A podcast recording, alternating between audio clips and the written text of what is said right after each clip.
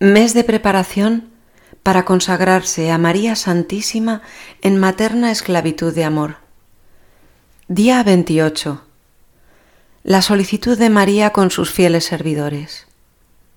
Puntos del tratado 201 a 207.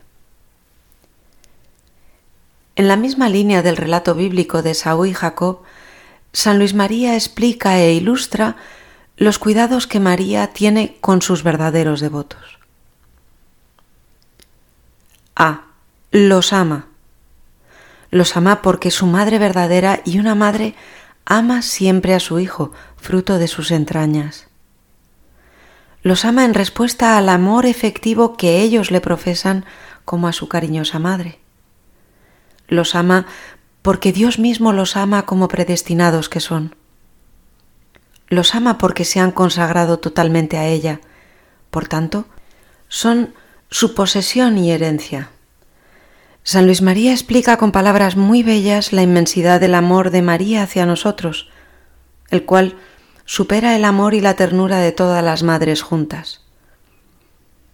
Reúnan, si es posible, todo el amor natural que todas las madres del mundo tienen a sus hijos en el corazón de una sola madre hacia un hijo único. Ciertamente, esta madre amaría mucho a ese hijo. María, sin embargo, ama en verdad más tiernamente a sus hijos que cuanto aquella madre amaría al suyo. Los ama no sólo con el afecto, sino con eficacia, con amor afectivo y efectivo, como el de Rebeca para con Jacob. A imitación de las atenciones que Rebeca tenía con Jacob, la Virgen Santa, en relación a sus hijos, espía cada oportunidad para hacerles el bien, para engrandecerlos y enriquecerlos. Un santo decía, ella está al cuidado de nuestros intereses. María les da buenos consejos, como Rebeca a Jacob. Hijo mío, sigue mis consejos entre otras cosas, les inspira que le lleve dos cabritos, es decir, su cuerpo y su alma, y se los consagren para realizar con ellos lo que hizo con los cabritos de Jacob. Los recibe como cosa que le pertenece. Los mata y los hace morir al pecado y a sí mismos, los desuella y los despoja de la propia piel del amor propio. Los prepara según el gusto del Padre Celestial y para su mayor gloria, aquella gloria que ella conoce mejor que cualquier otra criatura. Prácticas de preparación.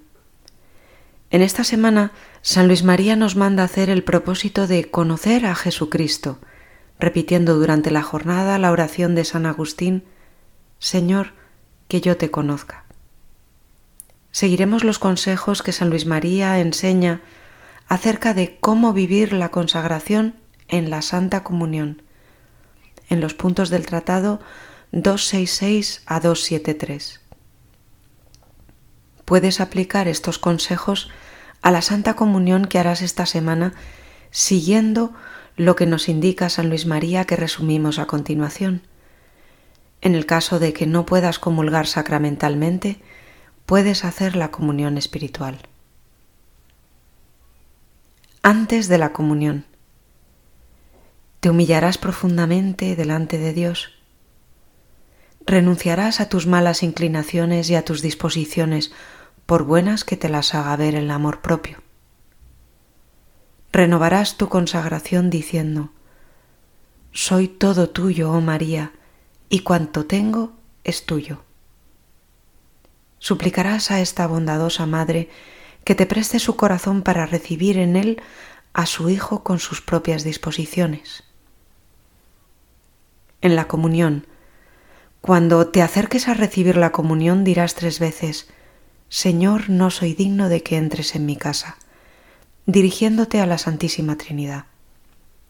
Primero al Padre, lamentándote de que no eres digno de recibir a su Hijo único, a causa de tus malos pensamientos e ingratitudes para con un Padre tan bueno, pero que te encomiendas a María y te acercas junto a ella segundo al Hijo. Le dirás que no eres digno de recibirle a causa de tus palabras inútiles y malas y de tu infidelidad en su servicio, pero que le suplicas que tenga piedad de ti, ya que estás por introducirlo en la casa de su madre.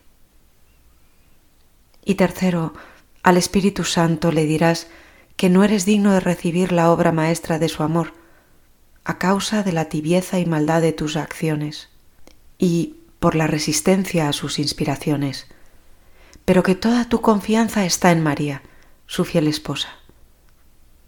Entonces te acercarás a recibir la Santa Comunión. O si no tienes posibilidad de comulgar sacramentalmente, lo harás espiritualmente con una fórmula como esta. Señor, creo que estás realmente presente en el Santísimo Sacramento. Te amo sobre todas las cosas y te deseo en mi alma. Ya que ahora no te puedo recibir sacramentalmente, ven espiritualmente a mi corazón. Habiendo venido a mí, te abrazo y me uno a ti. No permitas nunca que me separe de ti. Después de la comunión, estando recogido interiormente y cerrando los ojos, introducirás a Jesucristo en el corazón de María. Se lo entregarás a su madre, quien lo acogerá amorosamente, lo amará perfectamente, lo abrazará estrechamente y le rendirá en espíritu y en verdad muchos obsequios que desconocemos a causa de nuestras espesas tinieblas te mantendrás profundamente humillado dentro de ti mismo, en presencia de Jesús que mora en María.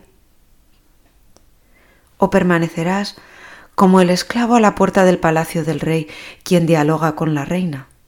Y mientras ellos hablan entre sí, dado que no te necesitan, subirás en espíritu al cielo e irás por toda la tierra a rogar a las criaturas que den gracias, adoren y amen a Jesús y María en nombre tuyo.